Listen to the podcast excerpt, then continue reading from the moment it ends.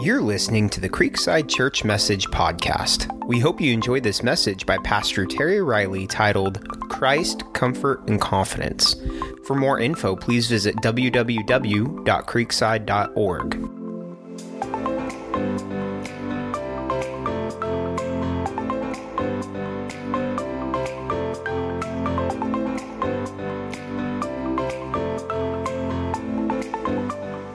Good morning, everybody. It's so good to be with you. Thanks for joining with us, everybody online. We're thrilled uh, that you're here today. I, I have to just say this up front. I just love worshiping with our worship team.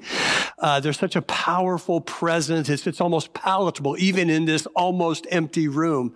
And I trust that uh, you receive from that and enter into it as well on this morning.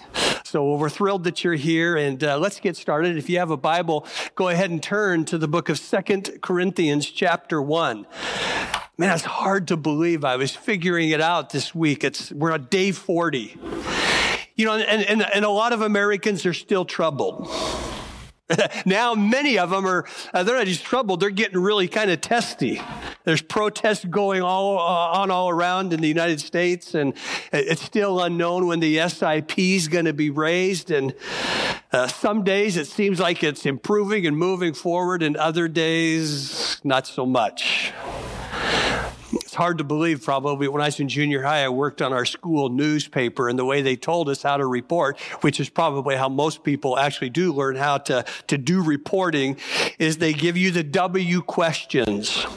That when you're doing an interview, when you're trying to find out a story, get to the bottom of a story, you ask the who, what, when, and why, where, and why. And I think a lot of people are doing that today, trying to figure this whole thing out. Who's at fault?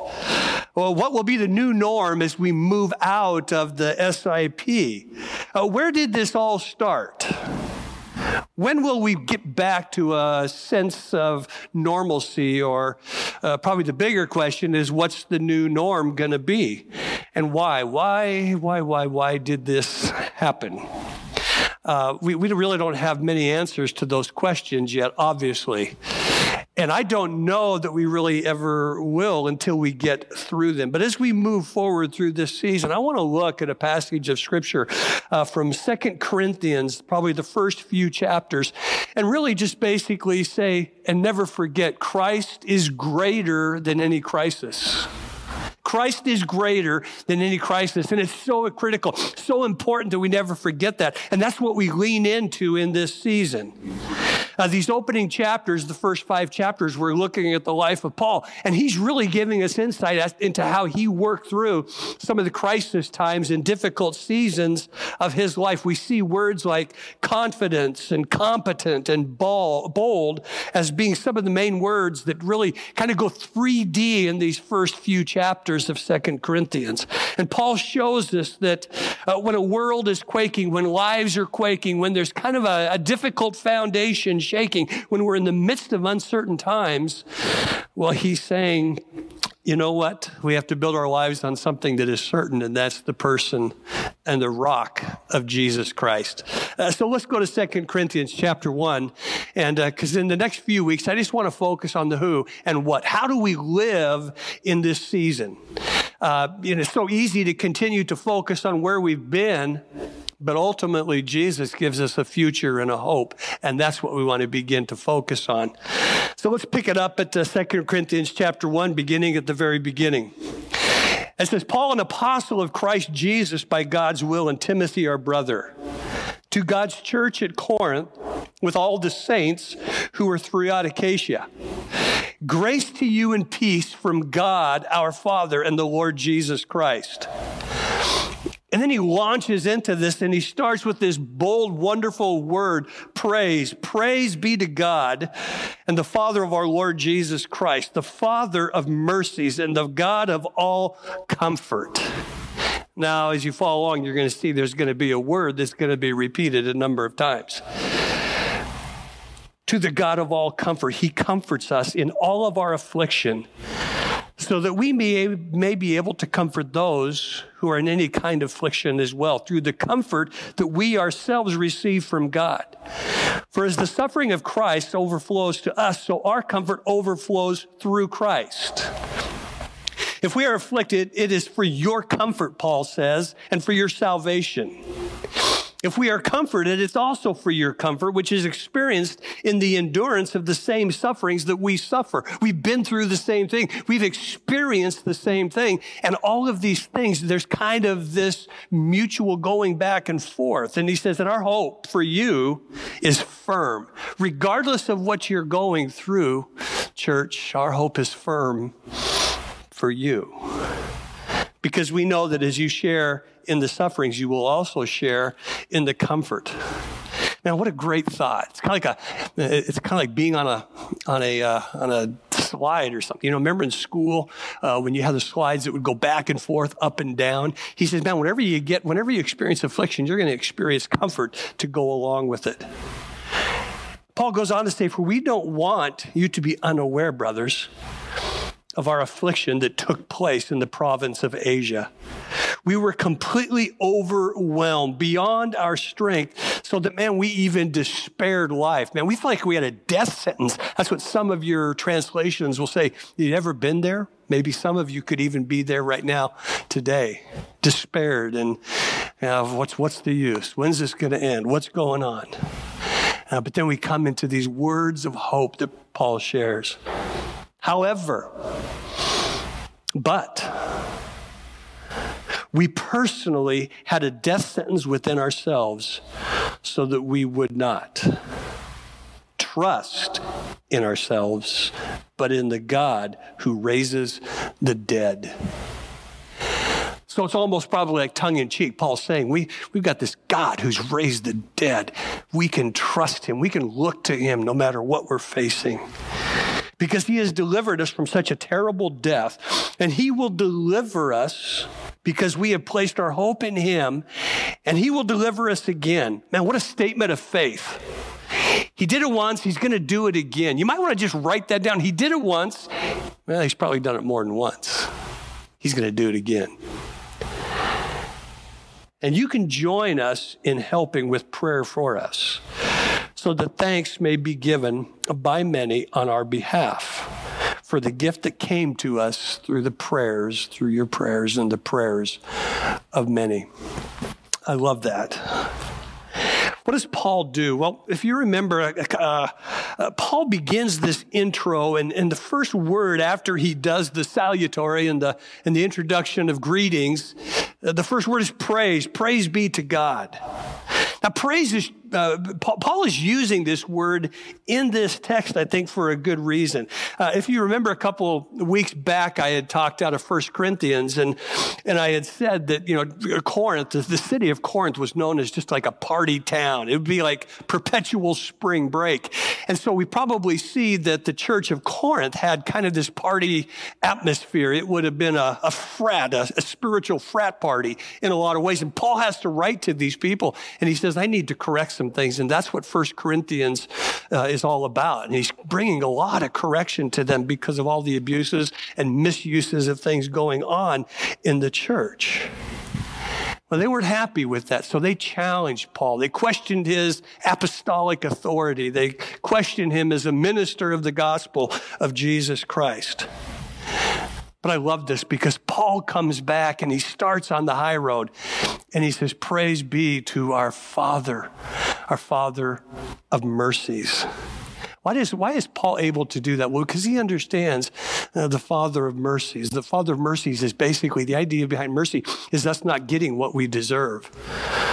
Mercy has with it this great component and understanding of compassion that God brings to our lives. We don't deserve it, but He gets it.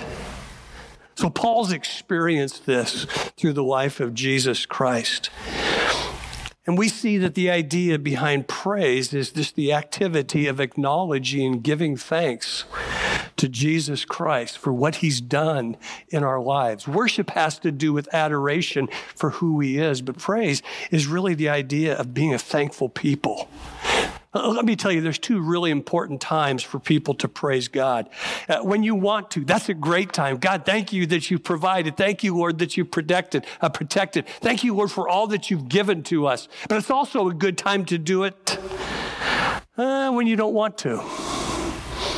When things aren't going so well, when maybe you don't feel like you've been provided for or taken care of in the ways that you want to. There's two great times when you want to and when you don't want to. And Paul, as we see, is going through a really difficult times. And he says, here's what I'm going to do. I'm going to start everything off that I, that I do with praise. See, praise is, is never invisible or never silent. When you're in your life and you're going through difficult times, you're going through the good times, you always want to be looking for the tangible presence of God's work in your life. And when you see it, you begin to give praise for it. You begin to thank Him for what He's doing. You take that time to give praise and to give thanks, and you express it to Jesus. Praise uh, sustains our joy and blessing. The prophet Isaiah in chapter 61 said these powerful, wonderful words. He says, I want you to put on the garments of praise for the spirit of heaviness. That whenever there's this experience of heaviness going through you, here's what you can do. And I take off that cloak of heaviness and grab a garment and begin to praise and to speak out. Paul lives out this principle. I mean, if you read his letters, especially uh, uh, the, the book of Philippians that we even open the service with, it just bleeds out this praise and this joy that Paul exudes and he speaks. Because see, we can, we can relive the blessings of God through our praise. We can relive an offense too, can't we? As we talk about it day after day and what someone has done to us, the pain we've experienced, the difficulties that we've had. We can relive those. But we can also relive the joys and the gifts from yesterday today as we continue to praise our Lord for the good things that He's done to us. Uh, praise begins where my sense of entitlement ends. Uh, that's really important. If you want to keep a high sense of praise, you have to keep a low sense of entitlement because you won't praise and you won't give thanks and you won't express thankfulness to the God that we serve if you believe that you're entitled to something or if you believe you've earned it or you've it's come your way because of what you've done. Truth is, we're really not entitled to anything. Think about it. You woke up this morning, someone else didn't. You received a paycheck this month. Someone else is looking and hoping for a job or hoping that they're going to be able to make their house payment or their rent payment this month. Or maybe they're just waiting and hoping to have food.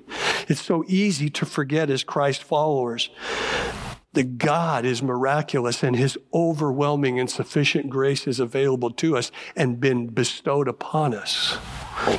We want to praise. We want to give thanks for that. And praise, as we praise and we give thanks, it can enlarge and create a blessing in almost any situation. But isn't the opposite true?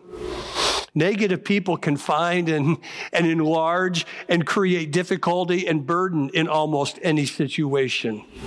Let, let me ask you who experiences the most joy in life? Who experiences the greatest abundance in life? See, your situation today, tomorrow, next week, it doesn't need to improve for you to learn and to grow in praise. Most of us are probably not at the brink of death. And Paul says, you know what? Regardless of where I've been, I'm going to praise. And I'm going to give thanks to God who's blessed me. See, praise sees and it finds the best. It finds the potential in every situation. And you're going to make a decision which person you're going to be.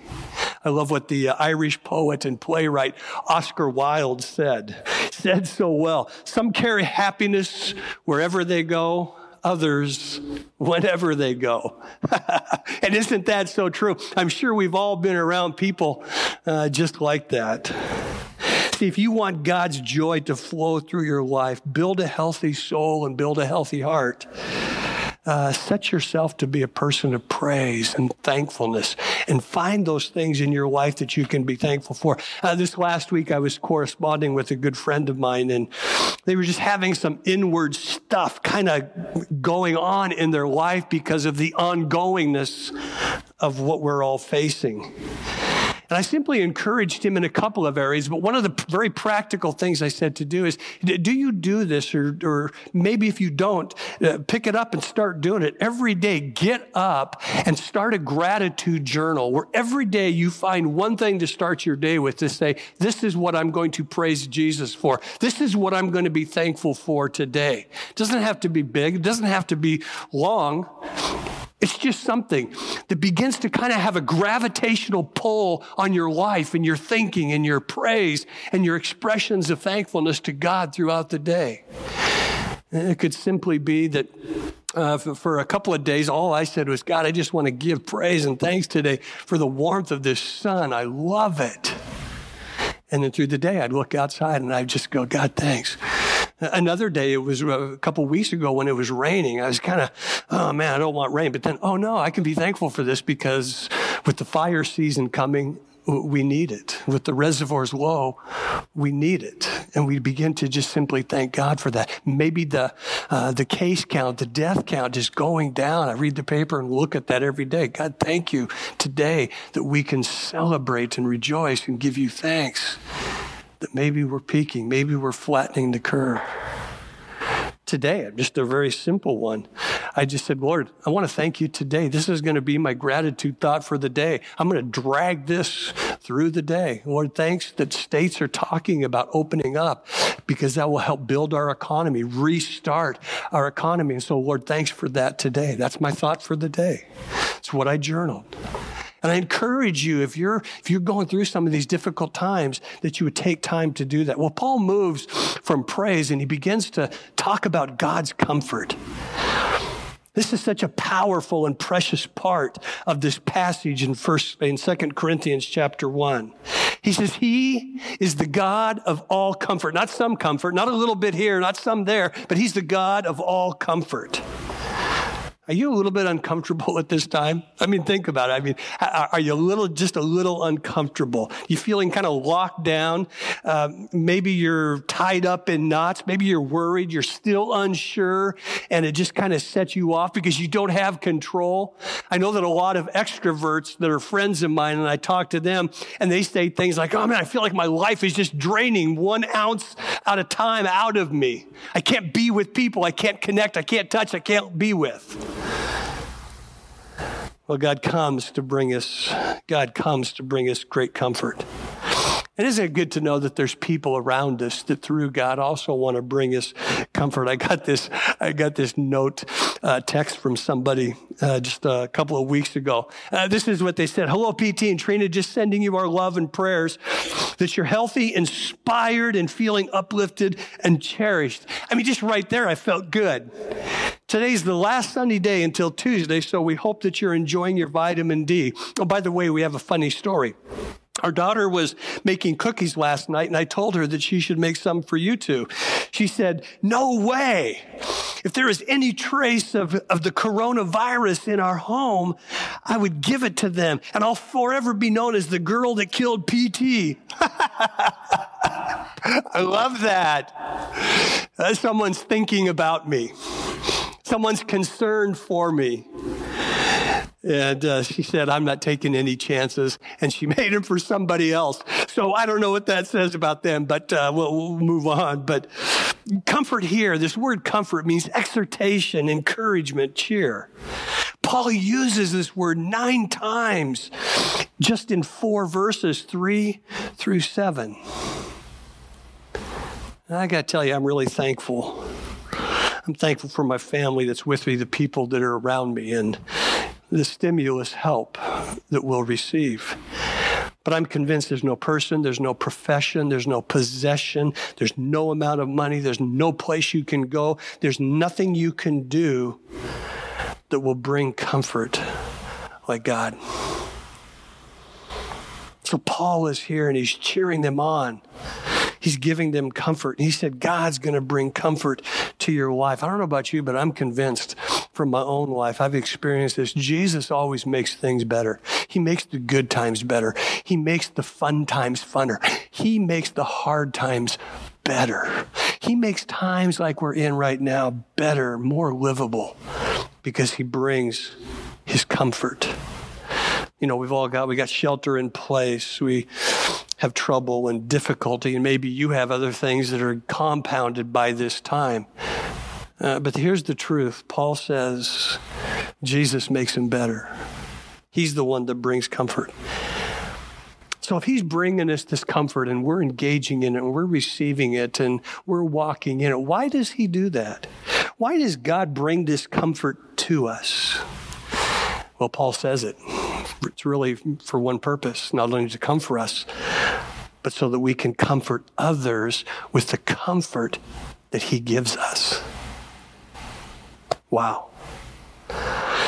See, when we come to Jesus, when we give our lives and we decide and we determine to say, Jesus, I want to follow you, it's so interesting that our lives are now lived out for other people. Because, see, that's what Jesus did for us. Jesus, when he came, he said, I, I didn't come here to be served, I come here to serve others. And now Paul is saying the same thing, and he's saying, uh, the comfort that you're receiving is for really one purpose, and that's to share with others. It's in these times that we receive this call.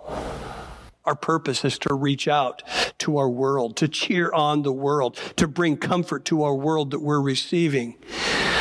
So, in these times, we receive this comfort. And instead of spreading a virus of fear or worry, uh, we're called to bring comfort to the people around us in His name. I love that. See, God's comfort, it's kind of like for us, for you and me, it's like this hound of heaven tracking down your suffering. And wherever there's suffering, He says, I'm going to bring an equal amount or more of comfort that's going to overflow out of my life for this purpose that you can do it for others. I read uh, about this Chinese, uh, they use two brushstrokes to write the word crisis. One brushstroke stands for danger. The other brushstroke stands for opportunity in a crisis. Uh, listen, friends, we all, we got to be aware of that. We're aware of the danger. We read about it every day, but we also have to recognize the opportunity that we don't run and hide, but that we share the comfort that God is blessing us with. God knew we'd have troubles. God knew we'd have trials. God knew we'd have tests. God knew we'd have temptation. And He knew that there'd be a lot of other troublesome teas that we would face in our life. But He also reminds us in Ephesians 2, He says that God has prepared good works for us a long time ago that we would walk in. God has put you, God's put me, God's put us strategically wherever we are to do for others whatever God has done for us. See, we see and we live within the context of the reality of the crisis. But we also want to make sure that loved ones, that we never miss the opportunities that God's going to give us to bring others to God. That we bring comfort that we've been comforted with, that because we've been served by God, we serve others, because we've been given hope by God, we transmit, we infuse that hope to other people, that we receive healing. Because we've received healing, we give healing to others because we've been given to. We have a wonderful capacity to be able to give to others because we've been forgiven. We forgive. That's our calling. I just want to ask you, are you ready to do that? Are you ready to hang a sign on, your, on the door of your life and just say open for business? Well, there's also a purpose to trust God, not ourselves. We, like Paul, we come armed with the truth and we want to live in the truth. We want to be honest with what's going on. There's probably nothing worse than people with a silly Pollyanna attitude that don't really understand the veracity of what's taking place and they act like it's no big deal. But we may not have the answers, but we know who does. And we want to make sure that whatever we're doing in faith, we're also based, our faith is based in reality. Notice how Paul does that. He says, We want to thank you. Uh, uh, we, we, we think you ought to know, dear brothers and sisters, about the trouble that we went through in the province of Asia. We're crushed. We were overwhelmed beyond our ability to endure. We thought we would never live through it. In fact, we expected to die. that, that doesn't sound real helpful or like a lot of comfort, does it? But Paul says during these bad times, man, our tents were folding up. We were getting ready to check out. We thought it was all over. We were going to cash it in because he was attacked. He was persecuted. He was beaten on some of these missionary journeys that he was involved in.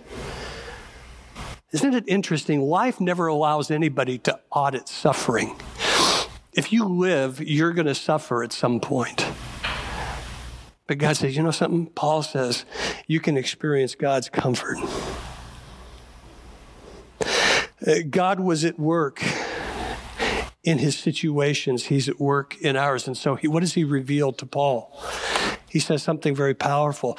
Paul says, but. One of the things I often say at Creekside is thank God for all the buts in the Bible.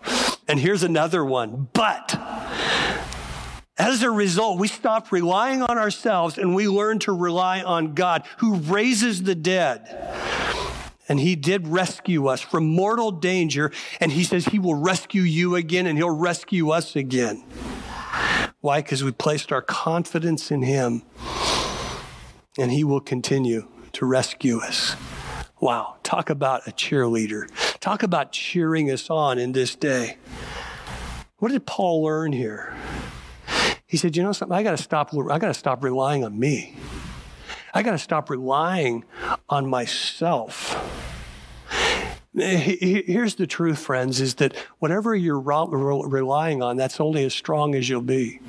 If you're relying on yourself, and I know there's a lot of strong people out there, but you only have so much. But when you rely on God, I'm telling you, the, the resources are insurmountable, they're ongoing, and they're continuous. Paul said it well. If Jesus can raise the dead, he can protect us from the danger and from the troubles. Oh, and even if we die, well, we get to go to heaven and be with him. You know what he's really saying? Bottom line is God's got this. And today, as we move into this study, I want you to remember not only is God here to comfort you, but God is here to let you know, I've got this. And maybe this is a time where you get to begin to rely just a little bit more on me, where you get to put your trust in me. See, we all love the good times, man. I do too. I'm not really a big fan of what's going on in any way, shape, or form. I got to tell you, I don't really like trials and tribulations, but I also understand this that when I look back, those have been where I've learned the greatest lessons in my spiritual life and personal life and who Terry is. Because see, when you go through the hard times, the heated times, the difficult times, you really find out what's inside of you. I, I found this tea bag at home. It didn't have a it didn't have a cover on it and and it just it's got this little tea bag and it doesn't say what I don't know what kind of tea this is. How do I find out? Well, if I dip it in a cup of hot water and taste it, guess what? I'll soon find out. And see, that's kind of how our lives are, loved ones, that when we, that when we face the heat, when we face the difficult times, we find out, do we really rely on ourselves or do we rely on the person of Jesus Christ? And Paul moves on and we'll finish here today, but he talks about a promise and a hope that all of us can have. 1 Corinthians, uh, 2 uh, Corinthians chapter 1, verses 20 and 21, Paul says this, for all the promises of God, there's over 3,000 promises in the Bible. And this is what he says. All the promises of God find their yes in Jesus.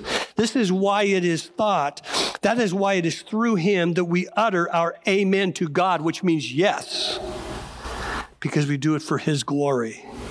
And it is God who establishes us with you in Christ Jesus. See, that's our strength. That's where we end up. The promises of God, they're not just simply ink on paper, loved ones. They're found in the person of Jesus Christ. Am I saying the future is easy? Absolutely not. A bit uncertain? We know that it is. But here's what I want you to know today is that we have a Father who is caring for you, who will care for you on the first day of this. He will care for you today on the 40th day. And if this goes to 80 days, He will bring His comfort and His care to you. Trust in Him, rely upon Him. Today we're going home, and uh, today will be the first day that our kids and our grandkids will be coming over since the uh, SIP started. Um, it's also set up, we think, probably going to happen that our oldest grandson, who's 10, Isaac, will be spending the night with us, which probably happened uh, for a lot of those years almost every weekend where he would spend the night. If you're a parent, if you're a grandparent, you'll understand this. This is one of those things that you look back on. If you don't get it now, you miss it. But uh, we've been missing this now for 40 days. But Isaac, he's going to come and what he oftentimes would do, he has a little cot next to our bed, and while he's he, he would sleep down there, and a lot of times what he would do is he would jump up on our bed and he'd kind of he's kind of this wide-bodied kid, and he would come up and he would squeeze in between us. Why? He just wanted the comfort of Nana and Papa. It was a few years ago that I remember he came in one night. He got up from his cot and he wasn't feeling well, and he just said, "Can I can I come up and be with you?" And this was in the middle of the night. He jumped in between us, and uh, sometimes Isaac could sleep kind of like a thrasher, and he was hot and he was moving around a lot. And so I thought, you know, the best thing to do here is to kick Trina out of bed, and um, you know, give me some room because I it was on a Saturday night when he usually stays, and I had to preach the next morning, so I need to get my rest. And so I kicked her out, and not really I, I didn't do that. Actually, because of who Trina is, she said, you know, I'm just going to go down on his cot. And I'm going to go to sleep down there and give him room. And so I just kind of scooted him over and he could spread out. And in the heat and the fever of everything going on, he could sleep well. Next morning, I had to get up early as I do on Sunday. And uh, while I was getting ready, he woke up he looks at me and he goes, "Where's Nana?" And I said, "She's down there on your bed." And he goes, "Why? Why? Why did Why did Nana go down there and sleep?" And I said, "Well, Eyes, it's because you were sick and moving around a lot, and she just wanted to give you room to sleep and be able to have a good night's sleep to get over whatever it is you're feeling." I thought, man. I look at this passage that I think it illustrates so well what I believe about Jesus and what he's done for me and what he's done for humanity. What did he do? He climbed down out of the glories and the grandeur and the goodness of heaven because he knew I was sick. He, he knew I needed comfort. He knew that I needed to be taken care of. He knew that I needed to change and, and to get well. So, what does he do? He comes to this earth because of his great love for me and for you. And he gives us comfort. He gives us salvation. He gives us a relationship with his Father, who he says is the God of all comfort. And today, friends, I want to remind you of that. Yeah, we're going through this. We're going to move forward. But never forget, Jesus came. He stepped out of heaven all the stuff of this earth that we love and want to keep. We clamor for it, we save for it. But Jesus came in the midst of all of this to say, I love you. I'm going to give my life for you so that you can experience the comfort, comfort of my Father. I don't know where you are today. Maybe you've never made a personal decision to follow Jesus. That's really what it's about. It's not a religion, but it's, it's a relationship where you make a decision to say, Jesus, I want to follow you. And I want to experience the truth and the reality of what we're doing, but I want to experience the truth and the reality of who you are, what you've done for us. So today we're going to pray, and I want to pray for people's comfort. I want to people, pray for people's trust and reliance on Jesus. But if you've never stepped over the line of faith, today I want to pray for you. So, Father, we come in Jesus' name. Thank you that we can trust you. Thank you that we can give our lives to you, that we simply confess that we're a sinner and we have a need of you because we're, we're just kind of sick. Oh, it doesn't look like it because a lot of us look so together. We have so many resources, but Lord, uh, we still need you. And that's the reality of our reality. Thank you that you would have stepped out of heaven to save us and to reach us. So today, Lord, there's anybody here that you've never made that step of faith, I invite you to do that.